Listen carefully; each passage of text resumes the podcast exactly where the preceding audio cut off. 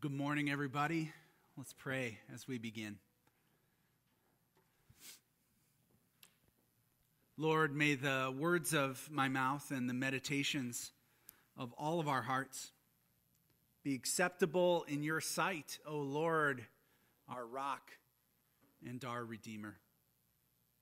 Amen. Well, last week we began our 3-week study in John chapter 10.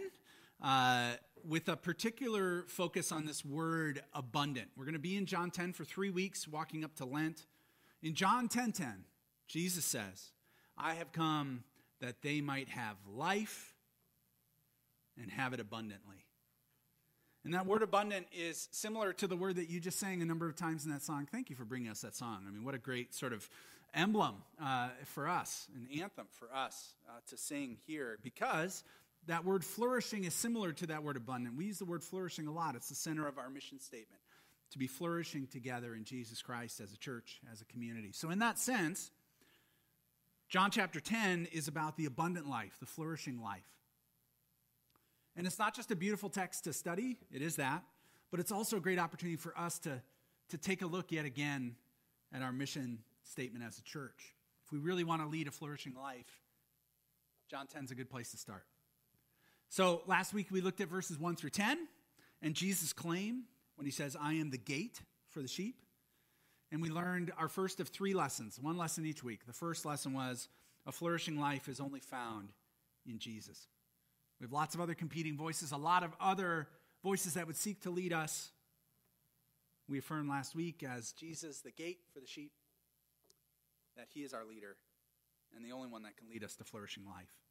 And this week, we turn to Jesus as the Good Shepherd. So would you stand for our reading this morning? John 10, 11 through 18, these are the words of Jesus. I am the Good Shepherd. The Good Shepherd lays down his life for the sheep. The hired hand who's not the shepherd and does not own the sheep sees a wolf coming and leaves the sheep and runs away, and the wolf snatches them and scatters them.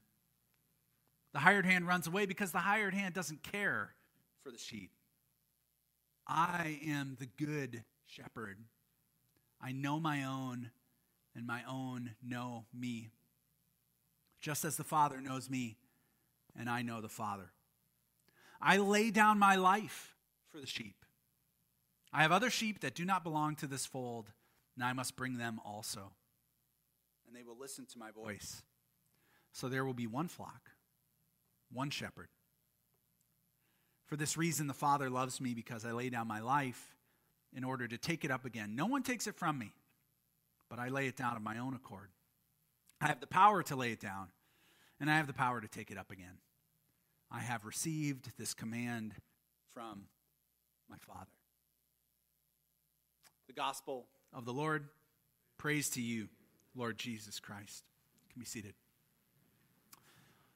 So the Good Shepherd. This imagery of a shepherd and shepherding is evocative. It immediately causes us to consider Jesus as our leader, because that's what a shepherd is. It's a type of leader guiding us through life.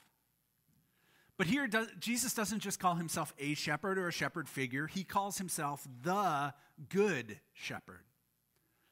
Now, the importance of shepherding from Scripture standpoint can't be overstated. It's a particular the particular idea of God acting as the shepherd of his people is actually a theme, a motif that we can trace all the way through Scripture, from the very beginning of your Bible to the end of your Bible. First book of your Bible is Genesis. In Genesis 48, Jacob is on his deathbed. He's reflecting upon his life. And his declaration, his last words are, God, who has been my shepherd all my life to this day. It was God, the shepherd, who's been guiding and leading me. On the other end of your Bible, Revelation 7:17 gives us a vision of the future in heavenly glory when the saints are brought before God. And John, the writer, states this, Jesus, the Lamb in the center of the throne, shall be their shepherd and guide them to springs of living water, and God shall wipe every single tear from their eyes. It's the Lamb on the throne that is the shepherd. While perhaps not found with the same frequency as other motifs in the Bible, the theme of shepherding is significant. It appears at critical times throughout the entire Bible, the narrative of God's people, and it's really rich in content. All the patriarchs were shepherds. Moses was a shepherd. David was a shepherd. The leaders of Israel through the judges and the kings are often called shepherds and not particularly good shepherds, many of them. And then, of course, we can't forget the magisterial Psalm 23, which ushered us into prayer earlier. The Lord is my shepherd. I shall not want. He makes me lie down in green pastures. He leads me beside still waters. He restores my soul. Throughout the Old Testament, the leaders of Israel are called shepherds. And that's the kind of leaders that they're called to be. Notice they're not called to be warriors. They're not called to be CEOs or taskmasters or delegators or managers. They're called to be shepherds. And Jesus here is saying that he's not just one of those shepherds. He is the good shepherd. Good in the Greek language, the original language, means beautiful, right, mature, beneficial. So by calling himself the superlative good shepherd, Jesus is telling us not only about the kind of leader that he is and his character, but also his place in history. There have been other shepherds before me who were maybe okay, but I'm the good shepherd, the good shepherd.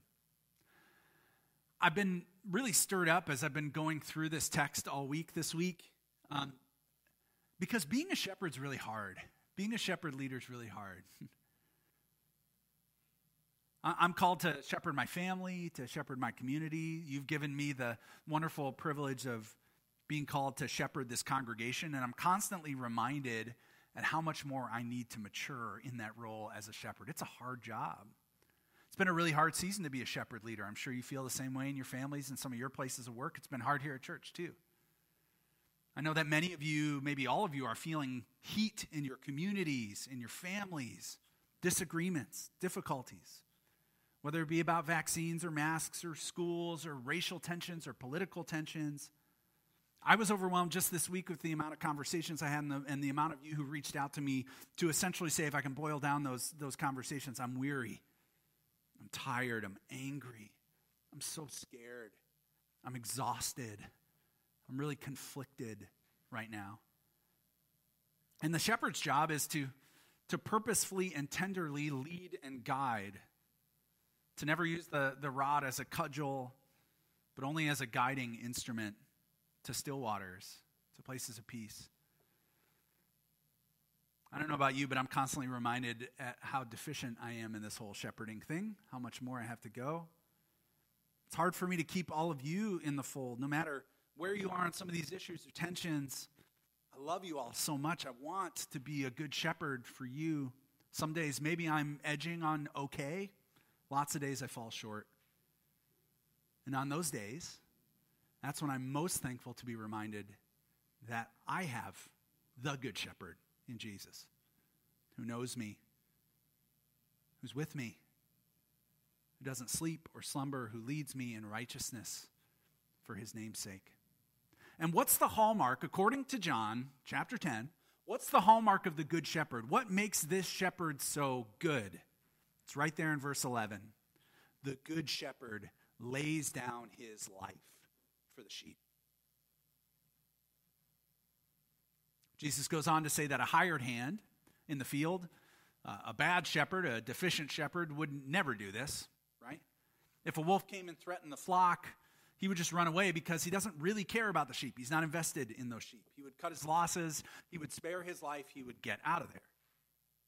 But not Jesus. Because he knows the sheep. He knows you. He loves you. We often talk about the sacrificial lamb when we talk about the temple system of sacrificing, right? Atoning for sins. But actually, the idea of the sacrificial lamb had meaning well before there was a temple in Jerusalem. In Palestinian shepherding, the sacrificial lamb was actually a well-known thing because when a wolf or a lion would come and would threaten the flock, the most common practice was not to just run away, but what the shepherd would do is he would grab one sheep from the flock and take it and throw that sheep or kick that sheep to the wolf, right, or to the lion. and sacrifice that lamb, which would give the shepherd enough time to take the rest of the flock and himself and get out of there and get to safety. That's what a sacrificial lamb is. Friends, are you starting to see what Jesus is saying here? What is Jesus saying? He's saying, I'm the good shepherd who willingly becomes the sacrificial lamb. Don't miss this.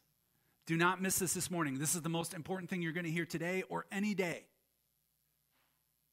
Jesus humbled himself and became like you and me so that he could sacrifice himself to death so that we might live. He is not in any way willing to sacrifice one of his own. Instead, he goes, I'm going to take their place. I'll become the sacrificial lamb.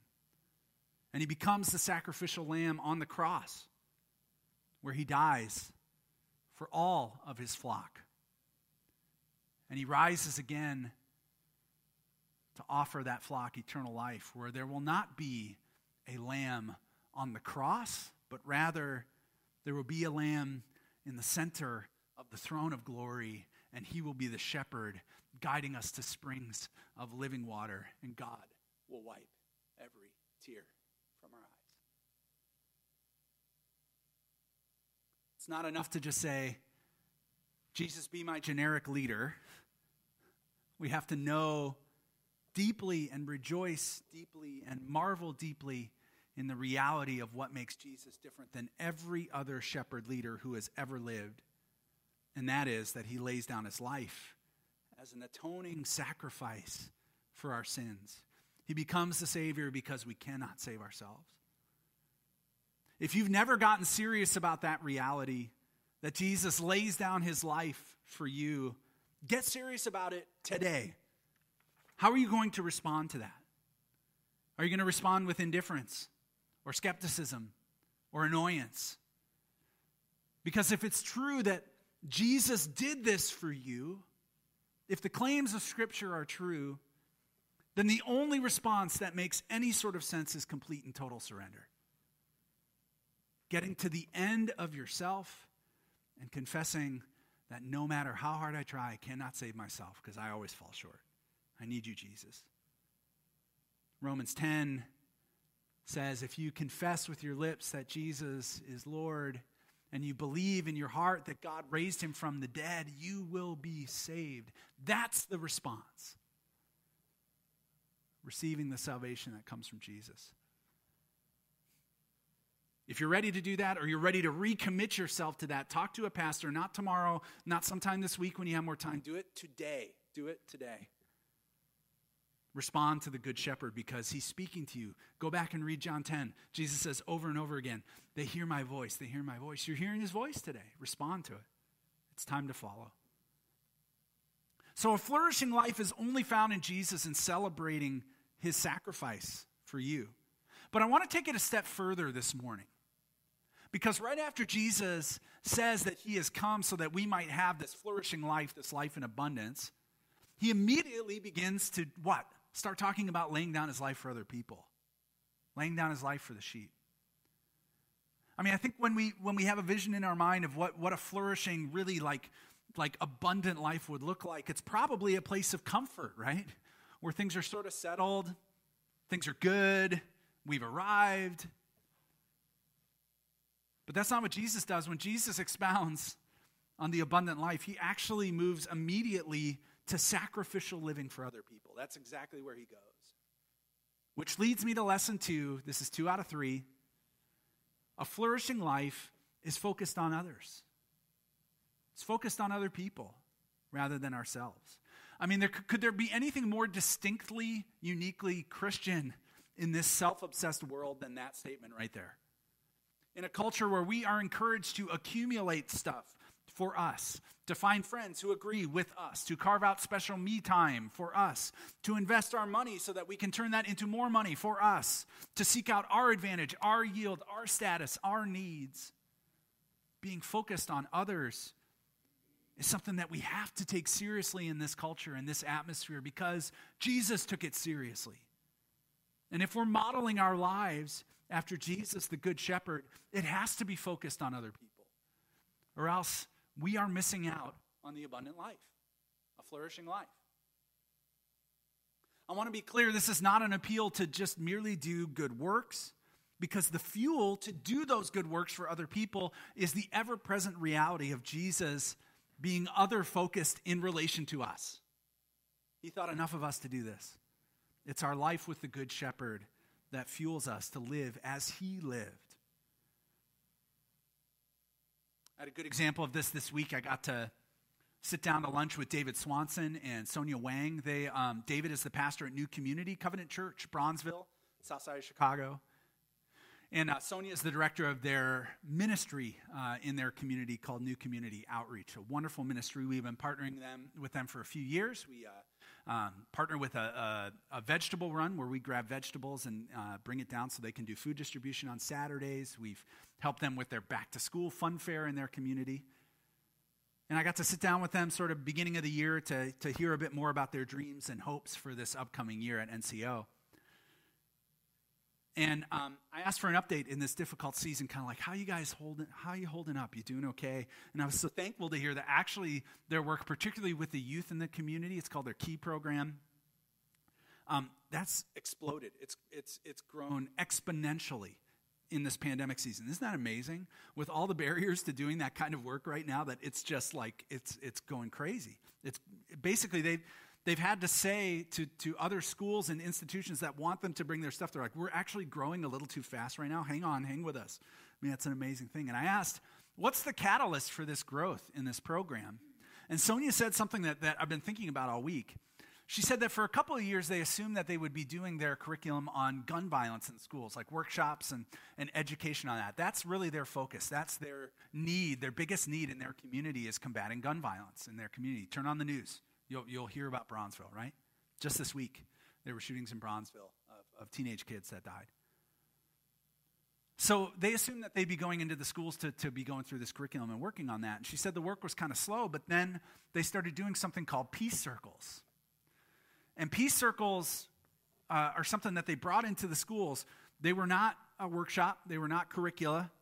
There are some curricula, but that's not really what these are. They were simply places for teens and people to share about the trauma that they faced and the difficulties they've had and the people that they've lost due to gun violence, their classmates and friends and family members. So they just kind of opened up this space for people to talk, and the stories came, and the grief came, and the tears came. And Sonia and her team, they listened to these kids, and they welcomed in more kids, and they started doing more peace circles. And then other schools wanted them to bring peace circles. Not a program, remember, just relationships.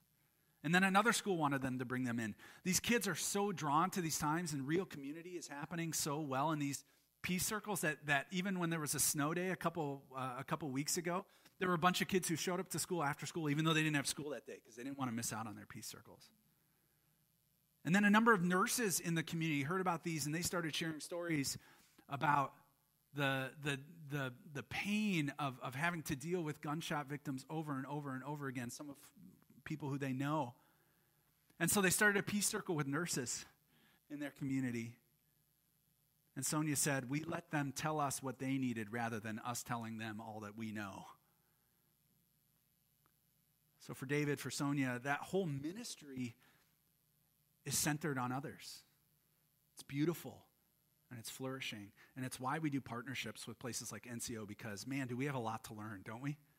We have so much to learn from them about what it means to focus on others, to get out of outside of ourselves and focusing on the needs of others. And this is a great partnership because they actually go, we have a lot to learn from you too. That's what partnership is. So I see things in this ministry, NCO, and ways that it's reflected in Jesus' own call to be focused on others. I want to just point out three things in this text that I think this ministry is doing well, but that we could also work on as well. Three things that Jesus says that lead to the flourishing life that comes when we focus on others rather than just ourselves. The first is this. Jesus says, care for others. Care for and about other people. Might seem obvious, but he uses this idea of the hired hand. That hired hand's not going to be focused on others because he doesn't care.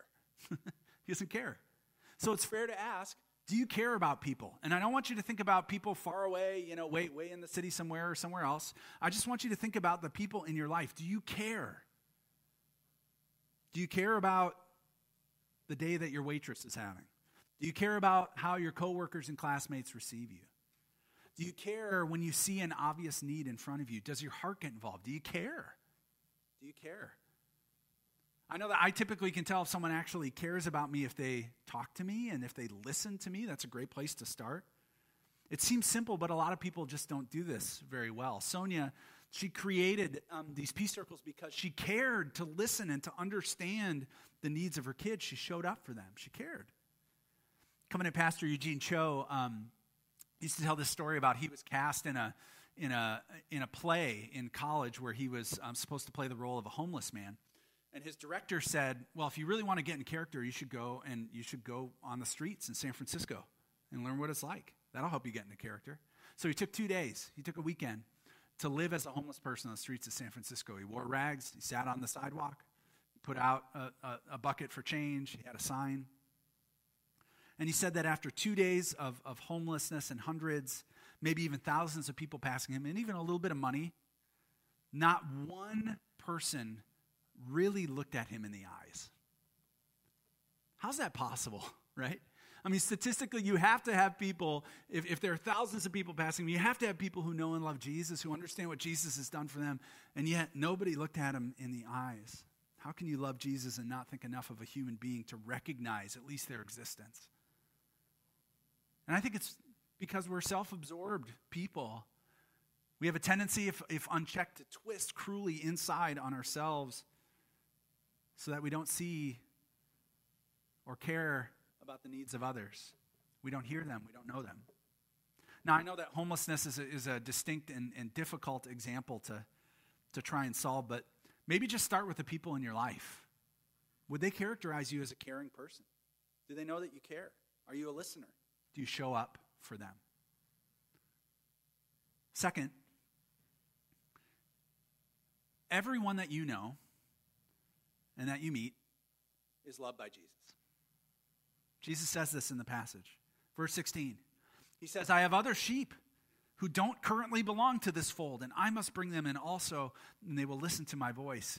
So there will be one flock and one shepherd. I'm guessing that the Pharisees, when they heard this, they were confused. What we know, because we know the full scope of the ministry of Jesus, is that he's not just talking about Jews. He's talking about non-Jews as well, Gentiles.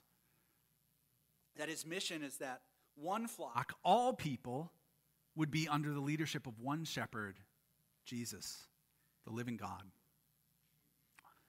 This reminder motivates me to focus on others because it means that every single person that I meet, whether I like them or not, or know them or not, or speak their language, or am drawn to them or not, they are created in the very image of God. They've been claimed by Jesus, and he is working actively right now, if they're not already, to bring them into the fold and to lead them out in the pasture of a flourishing, abundant life. This helps me to not see people as objects or subjects, but rather as fellow sheep, friends for the journey.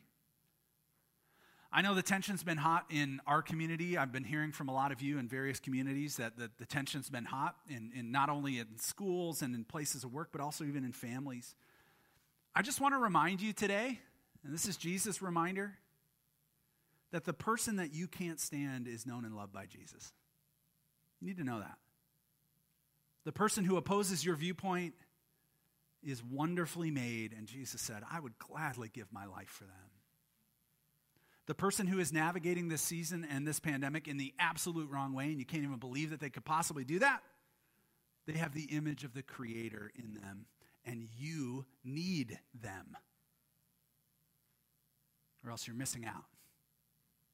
I don't have time to go into the fullness of this talk, but I feel really strongly that you need to hear that the strongest and smartest Christian thinkers throughout the history of the church have come to a virtual agreement that the highest form of maturity in the Christian life and following Jesus is enemy love. Love for those you can't stand. And it's a lot easier for you to love your enemy, the person who opposes you, when you can look at them and say, That person is deeply known and loved by Jesus. And guess what?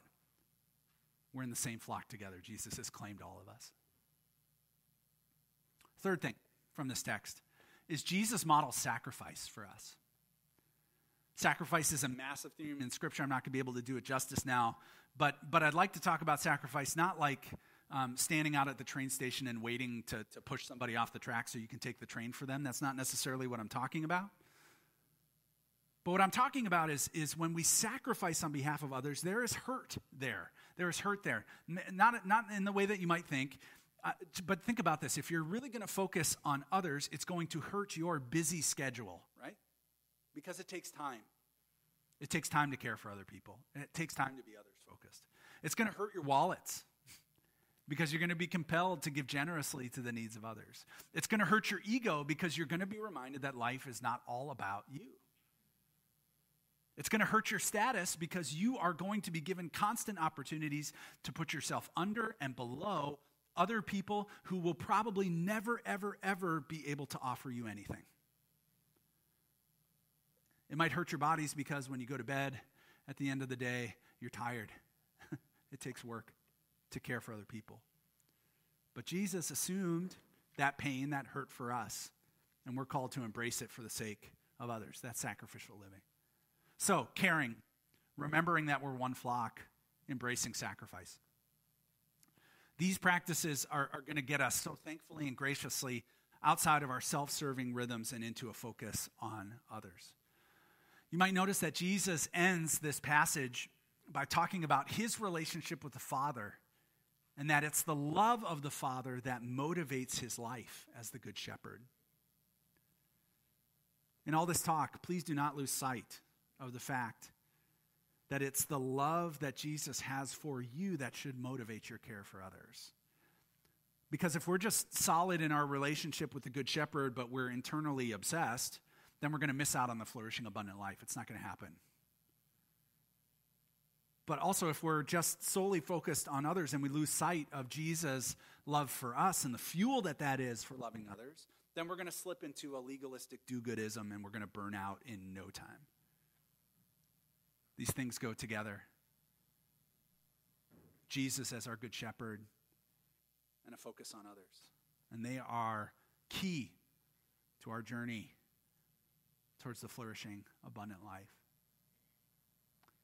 So as a response this morning, I want to take just a couple minutes to pray. We have a bunch of cards. Maybe some of you grabbed those on the way in. They're on that table. If not, you could feel free to grab one, or you could write on your bulletin if you have one, or a piece of paper. You don't need to write either if you don't want to. But what I want to do is I want to just give us a moment to pray.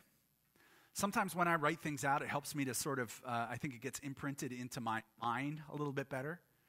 And what I want to do, we have those prayer cards for you, and I'm highlighting them today because they're always there, and it's always an opportunity for you to grab one of those and to write prayer requests. And you can put, there's a wooden box on the table. We take those every week as a pastoral staff, and we pray through those together. So that's a way for you to share prayer requests. But what I want to do this morning is just pray outward prayers for others. I'm sure that you probably come with things today that are in your own life that are worthy of prayer. We can pray for those things too. But for these moments, what I want you to do is I want to take a minute to just go, God, get me outside of myself. Whatever the barriers are for me of being outward focused, would you melt those away? And just take a moment to rest in that. And then I want you to go, God, where's my prayer? Where are my prayers for other people? Is it a specific person in your life that you know needs love and care in this time? Is it a group of people? Is it someone who opposes you? Who you need to submit and go, God, teach me to love them. Simon has some of those cards. If you want one of those, you can just let him know. I want to just give you a few moments of quiet in the stillness of this place. It is a gift. We have busy lives, noisy lives, so take it as a gift, the stillness and the beauty of this place, to first just submit ourselves to God and say, God, would you teach me? Would you melt away my self-focus? And then allow him to reveal to you where he wants you to focus on others. Take a moment to do that now.